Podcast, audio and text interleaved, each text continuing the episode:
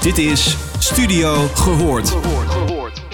Waarin alles wordt besproken dat in menige organisatie onbespreekbaar is. Uw gastvrouwen zijn Jorine Beks en Orlie Polak. Welkom uh, luisteraars, het is weer tijd voor een uh, mooie podcast. Jorine en ik zitten er helemaal uh, klaar voor. Hey, hallo Jorine. Hey, hallo Orly. Wat hoor ik nou? Heb je nou een puppy gekocht? Ja, Knikker was zo zielig in zijn eentje met al dat gesnurk. En als ik dan wegga ook, die kijkt zo niet te geloven zielig. Toen dacht ik, ja, hoe gaan we dat oplossen? En ik ben natuurlijk van alle gezelligheid, van de psychologische veiligheid. Dat je mag zijn wie je bent, het samenspelen met elkaar. Dus inderdaad, er komt een, uh, een puppy bij. En heb je er al een mooie naam voor verzonnen? Of mochten je kinderen dat doen? Ja, nou kijk, ik zeg altijd wel eens, kaders zijn belangrijk. Maar zij hadden al bedacht welke ras het moest worden. En ze wilden graag een uh, Sint-Bernard. Toen heb ik mijn vetorecht uh, ingebracht. Dat ik dat een tikje te veel hond vond.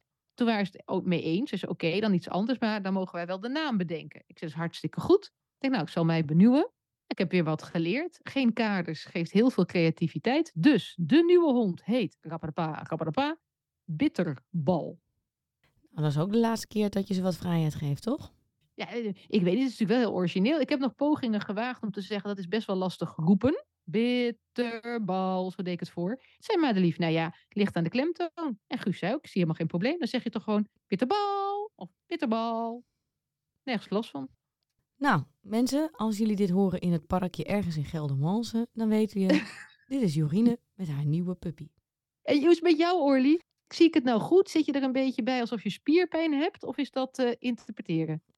Ik moet hier de straat veilig houden. Dus dan uh, een beetje getijsem van mijn stoep af, uh, afmeppen. Dat is een mooi bruggetje. Dat, uh, naar grensoverschrijdend gedrag. Bitterbal en mensen van je stoep af petsen. En daar gaan we het volgens mij deze week even over hebben. Over nieuwe ontwikkelingen op politiek niveau.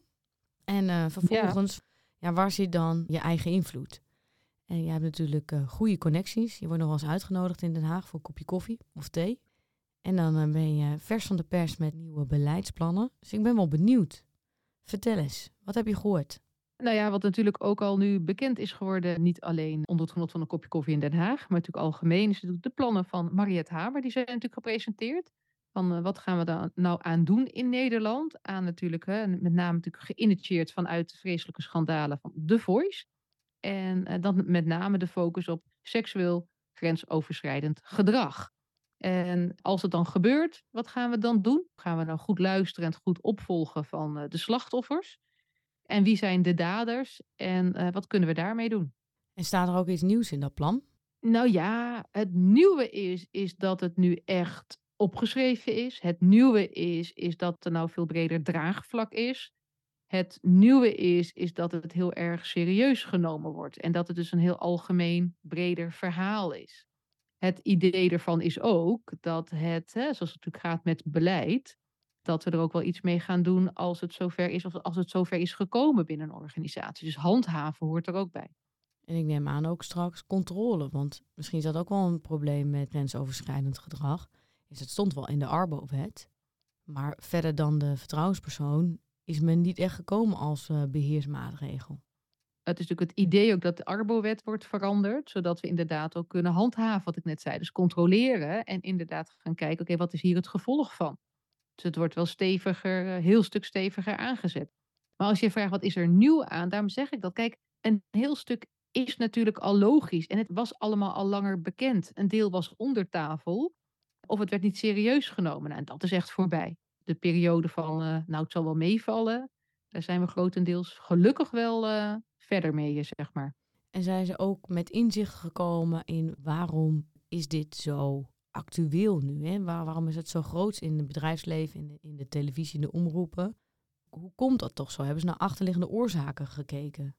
Hoe het nu echt als eerste is, gewoon algemeen beleid. Hoe willen we dat het loopt? En welke acties en activiteiten moeten verder worden uitgevoerd? Hè? Dus ook verder verdieping in wat ontstaat er nou in opvoeding? Wat ontstaat er nou in normen en waarden? In algemeen gedrag, waardoor het later uit de hand loopt als je gaat kijken naar seksueel grensoverschrijdend gedrag. Als je gaat kijken naar grensoverschrijdend gedrag of waarom is het nu zo'n enorm hot item, Ja, dan is het met name nog dat het nu steeds zichtbaarder is. Hè? Dat het bespreekbaar is geworden. Ik heb nog niet echt direct paraat dat, of tenminste iets gelezen dat ik dacht, nou, dit is echt, uh, echt een heel, ja, zeg maar, nieuw inzicht. Maar met name moet er nu nog mee aan de slag worden gegaan. Dus het feit dat er een beleidstuk is, wil nog niet zeggen dat het helemaal doorgrond is. En het denktankclubje waar ik dan ook uh, in zit, hebben met name juist stilgestaan bij van oké, wat willen we nou? En wat zouden wij nou normale, gangbare normen en waarden vinden? En uh, op welke gebieden of op welke ja, bepaalde groepen, doelgroepen, maar um, ook leeftijdsgroepen denk ik daarbij ook hoor, zouden we extra aandacht moeten besteden. Er moet nog heel wat uitgewerkt worden. Nou, ik doe dus heel veel veiligheidscultuurmetingen. En daarin zie je dat daar over alle lagen van je organisatie wordt gekeken naar wat moet je nou verbeteren of veranderen of organiseren of beheersen om die veiligheid te kunnen garanderen, om die performance te garanderen en te verbeteren. En wat je ziet is dat er eigenlijk weinig aandacht wordt gegeven aan bijvoorbeeld sociale veiligheid. Dus heb je allerlei meetinstrumenten waar mensen op geauditeerd worden. Van heb je een veilige werkplek? Wordt er op een veilige manier leiding gegeven? En wat daar niet in meegenomen wordt, is uh, sociale veiligheid. En het ja, eigenlijk frappante, of misschien niet eens frappant, heel veel luisteraars zullen denken, ja, maar dat had ik wel geweten, is dat er wel een hele duidelijke relatie is tussen die performance, die veiligheidsperformance, en die sociale en psychologische veiligheid. Je kan, op het moment dat je groepen gaat begeleiden, en je doet dat heel veel en je doet dat wekelijks, dan zie je bijvoorbeeld een hele duidelijke relatie tussen sociale en psychologische veiligheid en de uiteindelijke performance. Dus het is ook best wel gek, is dat je een uh, heel Arbo besluit hebt, een hele Arbo-wetgeving, waarin eigenlijk sociale veiligheid heel erg onderdeel was, maar er werd verder niet zo heel veel mee gedaan. Terwijl er overduidelijk een relatie is met andere doelstellingen of andere performancewensen van diezelfde wetgeving. Dus dat vind ik eigenlijk wel interessant aan, uh, aan dit thema. En dan vraag ik me echt heel erg af van, zien zij dan ook dat sociale veiligheid, die ligt in het feit dat we er weinig educatie over hebben, dat leiders er niet op beoordeeld worden. Hè? Dus dat je een soort ja, kwalificatie krijgt van ja, je bent een goede leider als je inclusief bent. Het is niet eens een eis. Hè? Heel veel leiders worden beloond op binnen tijd en budget en uh, uh, zorgen dat werk afkomt. Maar het is geen must-have dat jij zorgt dat jouw team zich veilig voelt of dat jouw team zich inclusief voelt. Terwijl dat wel zo'n grote voorwaarde eigenlijk is om mensen optimaal te laten presteren. Dus ik vraag me heel erg af of de politiek dan ook kijkt naar gewoon ja, bredere correlaties en ook daar een verdieping in kan bieden. En dat ze kan zeggen van, ja, we komen nu met beleid, we stellen de normen, dus dit willen we uh, dat uh, Nederland, uh, Nederlandse bedrijven en Nederlandse werkgevers op gaan letten. En we zien bijvoorbeeld de ontwikkeling in, nou, bijvoorbeeld bewustzijn, educatie, normstellen en dan handhaven. Weet je, dat je een heel palet krijgt aan hoe kijkt de overheid nou naar dit thema. Dat is natuurlijk inderdaad zo breed, want het kijkt, de overheid kijkt veel breder dan alleen organisaties. Die kijkt naar de maatschappij. En de maatschappij, dat zijn wij. Dus dan ga je kijken, er wordt zowel gekeken naar wat gebeurt er binnen school en hoe is de preventie op school geregeld. Hoe zit het met seksuele voorlichting op school en hoe gaan we daarmee om? Uh, maar ook hè, binnen de politie, hoe wordt erop gereageerd? Hoe gaat het om met slachtofferhulp? Dus het is wel echt veel breder dan, dan alleen organisaties. Maar wat ik wel ook een beetje heb, is. Het is natuurlijk geweldig dat er nu een plan is. En het is natuurlijk geweldig dat er zoveel aandacht voor is. En ik vind het ook een hele stap voorwaarts. Wat ik tegelijkertijd er ook aan vind, is een beetje wat jij ook zegt over onderzoek die jij doet binnen organisaties. Hè? Nou, dat doe ik natuurlijk ook. Ook dat onderzoek naar, oké, wat is nou het effect van aandacht, beetje aandacht besteden aan psychologische veiligheid in je team. Als je dat doet, dan hè, gaat vanuit onderzoek grensoverschrijdend gedrag met 60% ja, vooruit. Oftewel, het wordt minder, hè? 60% wordt het gereduceerd. Dat heeft natuurlijk een enorme impact ook op de fysieke veiligheid. En eh, wat ik merk is, nogmaals, geweldig van dat plan. Maar aan de andere kant, ik denk dat er nog best wat mensen zijn die denken, joh, maar grensoverschrijdend gedrag of seksueel grensoverschrijdend gedrag, dat doe ik niet. Dus ik hoef hier niks mee. Het klinkt ook best wel heel erg groot en het is ook groot, alleen er is veel meer, juist al in iedere interactie, waarmee je heel veel kunt voorkomen. Dus uh, dat zijn ook gesprekken die ik heb gehad. En ook met de voorzitter van de Landelijke Vereniging van Vertrouwenspersonen, Inge ter Braken. Ontzettend leuk mens. Die ook heel erg uh, betrokken is en ook meegeschreven heeft helemaal aan uh, het hele beleidstuk. En ze zei ook, maar Jorine, wees niet zo ongeduldig. En dat snap ik ook wel. Maar ik heb zo de behoefte aan en-en. dat iedereen in Nederland doorheeft dat je in iedere interactie al een verschil kunt maken. En dat dat verder gaat dan seksueel grensoverschrijdend gedrag. Of hè, als omstander zeg je wat als iemand in elkaar wordt geslagen. Of zeg je wat als het heel groot is qua pesten. Dus echt dat grensoverschrijdend. Het gaat er ook over, zeg je wat als je in een meeting zit en je vindt het een beetje ongemakkelijk voelen. Want als je dat al doet, dan uh, voorkom je zoveel van die excessen. En waarom moeten we nou eerst het een doen en dan het ander? Waarom kan het niet gewoon lekker parallel? Ik denk dat gewoon zeggen wat een inconvenient truth is, dus iets wat sociaal gevoelig ligt, is het moeilijkste wat er is. Zeker omdat mensen die niet in rank zijn, nog een extra onzekerheid krijgen. Ze weten niet hoe de leidinggevenden gaan reageren op het moment dat ze iets gevoeligs op tafel liggen. Ze weten niet of dat gaat kleven aan hun. Neem ik het mee? Voelen mensen zich beledigd? Voelen mensen zich in hun naam en eer aangetast? Heb ik het verkeerd begrepen? Leg ik mensen woorden Mhm. in de mond die ze niet zo hebben bedoeld? Zie ik dingen die er niet zijn? En in heel veel van de boeken en heel veel van de studies die wij natuurlijk bekeken hebben, zijn het leiders die daar de toon in moeten geven. En dat is zo makkelijk geschreven, maar zo moeilijk gedaan. Als jij een leidinggevende bent op dit moment, eigenlijk moet je een soort superheld zijn. Hè? Je hebt een cape om naar je werk. Je bent verantwoordelijk voor de performance, voor binnen tijd, binnen budget. Je moet de mensen aan het werk houden. En je bent verantwoordelijk voor de sfeer. Voor eh, de gezellige omgang met elkaar, voor de inclusiviteit, voor de psychologische veiligheid. En als dat er niet is, dan kijkt eigenlijk iedereen naar jou. Want leiders moeten secure-based leadership zijn. Hè? Dus dat we binnenkort gaan we George Koolrieser uh, hier uh, interviewen. En uh, die hebben best wel een pittige verwachting van leiders. Die moeten secure-based zijn. Ze moeten emotionele intelligentie hebben. Ze moeten in verbinding staan met mensen. Ze moeten mensen helpen, faciliteren. Ze moeten snappen dat dingen soms vanuit pijn ontstaan. En als leider moet je de solide basis zijn waarop mensen verder kunnen. Dat klinkt heel mooi, maar als je zelf leider bent, denk je, jeetje, wat moet ik allemaal wel niet kunnen? En dan zit je in een kring en dan is er gedoe in je team. Ja, je hebt gehoord, roddels. Er is één uh, medewerker die heeft wat uh, verteld, die heeft wat laten lekken. En dan denk je als leider, ja, ik heb net de cursus gehad, psychologische veiligheid. Ik heb geen psychologische veiligheid, dus hier moet ik wat mee doen. Want we zitten inmiddels op de weerstandsladder, er worden grapjes gemaakt, er wordt geroddeld. Mensen zijn eigenlijk niet echt blij, dus die voelen zich niet gehongerd. Dus dan moet ik wat mee. En dan ga je in de kring zitten. En dan denk je, hm, als leider, oké. En nu, met de billen bloot. Nu moet ik het maar op tafel leggen. En hoe doe ik dat? En vinden mensen me dan niet raar? En ben ik dan niet een zwakke leider? Of ga ik dan niet zitten huilen hier, want ik voel me heel erg kwetsbaar?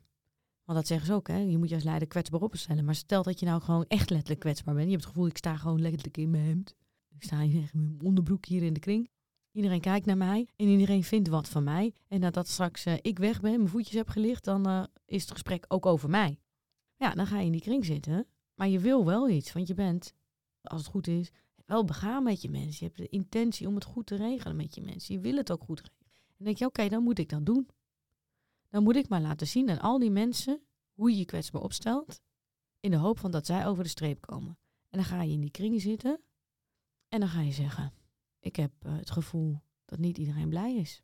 Dat we bij de koffie toch wat andere dingen zeggen dan op de vergadertafel. Ik heb het gevoel dat. En ik vind het zelf ook heel vervelend. En dan praat ik hier even niet als leider, maar als mens. En dan laat je stilte vallen. En dan hoop je maar dat iemand zegt, ja, dat klopt. Ja, maar het kan ook zijn dat iemand dat, dat, dat, dat dan dus niet gaat, hè? Heb je nou het idee, want je hebt natuurlijk heel verhaal over uh, wat je net vertelde, over wat we allemaal wel niet vragen van leidinggevenden. Hè? Is dat ook jouw mening? Dat jij ook vindt dat de leidinggevende daarin dan, hè, dat we dat inderdaad zo doen, dat die is verantwoordelijk voor die veiligheid? Of is dit uh, iets wat je zegt, dit wordt heel veel verteld? Of ben je er ook mee eens? Het wordt heel veel verteld. Uh, je ziet dat ook in het werk van Amy Edmondson. Amy Edmondson schrijft een boek Teaming. En ze zegt le letterlijk in het laatste hoofdstuk van haar boek Leadership Makes It Happen. Nou, ze hebben natuurlijk een goed vriendje, professor uh, Edgar Schein. Die zegt exact hetzelfde. Die zegt, uh, leiders, die maken het verschil. Ja, wat, wat, wat, wat vind jij? Ik word beïnvloed door die boeken. Kijk, en in, in ene zin word ik heel erg beïnvloed door alle boeken die je leest. Want je leest uh, Edgar Schein, je leest Amy Edmondson, je leest Simon Sinek, je leest Brené Brown, je leest George Koolrieser. Die zeggen allemaal, de golden key is leiderschap. Dan ga je zelf onderzoek doen. Dus ik doe zelf heel veel um, cultuuronderzoek. En dan heb je allerlei variabelen over wat is het meest significant. Leiderschap is gewoon het meest significant. Dus als je kijkt naar de statistiek, want je vraagt me twee dingen. Eén is een normatieve vraag en de, en de andere is een objectieve vraag. En de objectieve vraag is, ja, leiders maken het verschil. Maar de normatieve vraag is dat ik mezelf afvraag, is het wel realistisch? Ja, uit de statistiek, als je goed leiderschap hebt, heeft dat de meeste invloed. Dat zeggen ook al die wetenschappers. En ik zie dat zelf ook in mijn eigen onderzoeken terug. Maar ik, omdat ik zelf ook in een leidinggevende positie ben, en ik zelf natuurlijk ook het, hetzelfde advies mag nadoen en mag, mag uitvoeren, tentoon mag spreiden, vraag me soms wel eens af, is het wel realistisch? Moet je niet een supermens zijn? Wat ik interessant vind, wat ook hè, vanuit Amy, dat hoofdstuk dan, maar ik heb het natuurlijk met haar ook over, gaat wel ook over leiderschap en hoe zie je dat en het bouwen van psychologische veiligheid. Daar is het hele team verantwoordelijk voor. Nu is het wel zo dat je als leider iets kunt maken en iets kunt kraken, ook wel kunt breken. Uh, als je natuurlijk qua voorbeeldgedrag dusdanig gedrag vertoont dat er heel ver van afstaat, dat is niet werkend. Echter, het is ook niet zo dat zo'n heel team kan zitten kijken naar die leidinggevende. Dus dat is wat ik altijd vertel. En gaat zitten wachten tot de leidinggevende het heeft gedaan. Want je hebt je eigen verantwoordelijkheid daarin. Dus als je gaat kijken naar die psychologische veiligheid, daar heb ik het expliciet over. Hè? Dan is het wat heb ik nodig om mij psychologisch veilig te voelen. Om te kunnen zeggen wat ik vind. En hoe nodig ik die ander uit? Of help ik die ander om zich ook psychologisch veilig te voelen? En natuurlijk zit er in de hiërarchie zit er allemaal zaken. En ik ben het er ook mee eens dat je als leidinggevende voorbeeldgedrag en dat je ook andere dingen kunt maken vanuit je positie om iets voor elkaar te krijgen. Ook als je gaat kijken naar reframen, hè, van het, het, herframen van, van hoe kijken we die naar? Vanuit uh, mogen we fouten maken of wat gebeurt er dan? En omgezet van nou, hè, als je geen fouten maakt, dan leer je niks. Hè, dan is het een beetje anders herkaderen. Maar het verhaal van uh, dat leiders dat allemaal moeten kunnen in, in hun eentje, daar ben ik het mee eens. Dat, dat gaat niet. Dat kan ook niet. En we zijn allemaal mensen, net als met fouten maken. Het feit dat jij bovenaan die, die, die boom staat getekend, hè, dat wil niet zeggen dat jij perfect bent of dat je alles in één keer goed kunt doen. Dus dat vind ik altijd wel een hele intrigerende. Kijk, je hebt een verschil tussen statistische invloed en verantwoordelijkheid. Verantwoordelijkheid is iets normatiefs. En statistische invloed is iets wat je met cijfers kan aantonen, dat kan je meten. Dus als je kijkt naar haar boek Teaming, zegt ze ook dat inclusief leiderschap is hetgeen uh, wat teams nodig hebben om ook psychologische veiligheid te bouwen. En dat is iets wat zij heeft onderzocht. Dat wil niet zeggen dat het makkelijk is. Dus wat ik wel zie in de data, want daarom vroeg je naar wat is mijn mening. En mijn mening is, ik plaats er toch even een kanttekening bij, want anders moeten uh, we alle leiders in, in die trant uh, zien op te leiden. Dat is maar de vraag of dat lukt. Maar wat je wel ziet, is de leiders die het wel kunnen, die die vaardigheden wel degelijk bezitten, ook beter in staat zijn die psychologische veiligheid te beschermen en die sociale veiligheid beter te beschermen. Dus in die zin snap ik de literatuur echt enorm, want ik herken dat uit mijn eigen onderzoek. Maar aan de andere kant uh, heb je natuurlijk ook gewoon ja, de menselijke normatieve kanttekening. Is dat ook een eis die we dan gaan stellen aan leiders? Hè? Dus ja, iets kan uit de data blijken en een positief effect hebben. Klopt, dat kunnen we zien, dat kunnen we meten. Maar aan de andere kant wil je natuurlijk ook zeggen, ja, maar als we het kunnen meten, is dat dan ook iets wat we gaan eisen? Hè? Is dat dan ook iets wat we van jou gaan verwachten? En gaan we jouw leiderschap langs die lat leggen? Dus als je dat dan niet kan, zeggen we eigenlijk, ja, dan ben je geen goede leider, toch? Ik denk inderdaad wat jij zegt, hè, dat EQ enorm van belang is. Het is ook, ook van onderzoek gebleken, wordt natuurlijk meer en meer van belang. Wat ik alleen zeg is dat als we alles zwart-wit gesteld alleen maar neerzetten op de leider, dat we er dan niet komen. Dus ik denk ook dat die interpersoonlijke vaardigheden, en hoe doe je dat, uh, ook getraind moet worden binnen teams. Dus dat het ook gewoon een standaard is voor iedere medewerker. Van hoe doe je dat dan? Hoe maak je het onbespreekbare bespreekbaar? En als je die breder zou trekken en zou kijken van oké, dat plan van seksueel grensoverschrijdend, gewoon grensoverschrijdend gedrag en dat het ook van belang is in scholen, zou ik zeggen, trek dat ook even lekker de scholen in. En dat we al, ook al de jonge kinderen leren om zich in te leven in het perspectief van die ander. En dat die ander net zo goed mens is. En dat hij doet wat diegene doet vanuit het idee dat dat voor diegene misschien wel goed is. Dus ik denk dat daar nog heel veel winst te halen valt. En ik ben ook met heel veel van de, van de literatuur dat ik ook heel juist belangrijk vind, die oproep En die verantwoordelijkheid, hè, de, de accountability, dat je verantwoordelijk voelt, echt voelt en weet dat jouw team kan presteren. En dat is volgens mij ook een leiderschapsverantwoordelijkheid en rol daarin. Van oké, wat hebben zij nodig om en hoe kan ik dat dan meest juiste wijze doen? Zodat ze zich vrij voelen om, uh, om tot ontwikkeling te komen. Ik ben het daarmee eens. Want ik denk dat als je de rol van leiderschap weet te verspreiden over het team. We hebben het ooit wel eens gehad over rolfluiditeit. Dan kan je die verantwoordelijkheid en die eis beter verspreiden. En ik denk dat je dan effectiever bent. Want het is maar de vraag of het allemaal in één rol en één persoon kan. En ik denk dat je ook een stukje menselijker bent. Dus dat je elkaar wat meer ruimte geeft om niet perfect te zijn, om fouten te maken, om dingen te proberen, om het samen te proberen. En dat betekent eigenlijk ook wat voor je beleid van grensoverschrijdend gedrag. Hè? Als we allemaal weer gaan wijzen naar die top, dan ben ik het helemaal met je eens. Het is de schoolleiding die wat moet doen. Het is de productieleiding die wat moet doen. Het is management wat moet doen. Dan kun je je echt hardop afvragen, is dat realistisch? En gaan we dan onze doelen wel bereiken? Ja, dus we zijn het heerlijk eens. Wat fijn op die vrijdagmiddag. Wat jij zegt, is, volgens mij is dat een heel cruciaal verschil. Of in ieder geval wat ik echt mega predik en jou ook hoor zeggen is... Ieder mens is verantwoordelijk voor zijn of haar eigen handelen ieder mens heeft ook een verantwoordelijkheid daarin, ook weer naar zichzelf, wat je zelf nodig hebt. En dat is niet makkelijk. Dat is nog niet eens makkelijk om te ontwikkelen. Je begon met, hè, qua voorbeeld, dan zit je dan. En als je wat zegt, hè, ook als teamlid, kan dat. En wat gebeurt er? Maar als je het wil en als je het weet dat je die verantwoordelijkheid hebt en je pakt hem, ja, dan kun je dat leren. Wat heb jij nodig om dat voor elkaar te krijgen? En ook hoe help je die ander? Om ook uiteindelijk te kunnen zeggen en te kunnen zijn wie die ander is. En hoe stimuleer je elkaar? En dat is inderdaad heel vervelend, want wijzen naar een ander is dan geen optie meer. Dus als je dan gaat kijken naar patronen in een team, ja, weet je, het patroon kan niet in stand blijven als jij niet mee zou doen. Dat is wat, natuurlijk, eh, wat ik ook veel hoor, is dat ook onderzoek, wat ik natuurlijk ook doe naar psychologische veiligheid in teams, zo'n monitor. En dan komt eruit bij het stukje uh, persoonlijk leiderschap dat iedereen een positieve bijdrage levert, vindt hij zelf. Maar de overall score is echt vreselijk. En hoe het uiteindelijk is in dat team is afschuwelijk. Maar niemand neemt daarin zeg maar echt de rol of, of een andere, heeft misschien een eerlijke reflectie. Of heeft het niet door. Want ik hou het altijd een beetje vanuit positieve intentie. Maar daar gaat het wel over. Oké, wat is jouw aandeel in het instand houden van dit patroon? Dus je bent eigenlijk ook allemaal een beetje schuldig. Dan wil ik jou weer eens bedanken voor een mooie podcast. Doeg!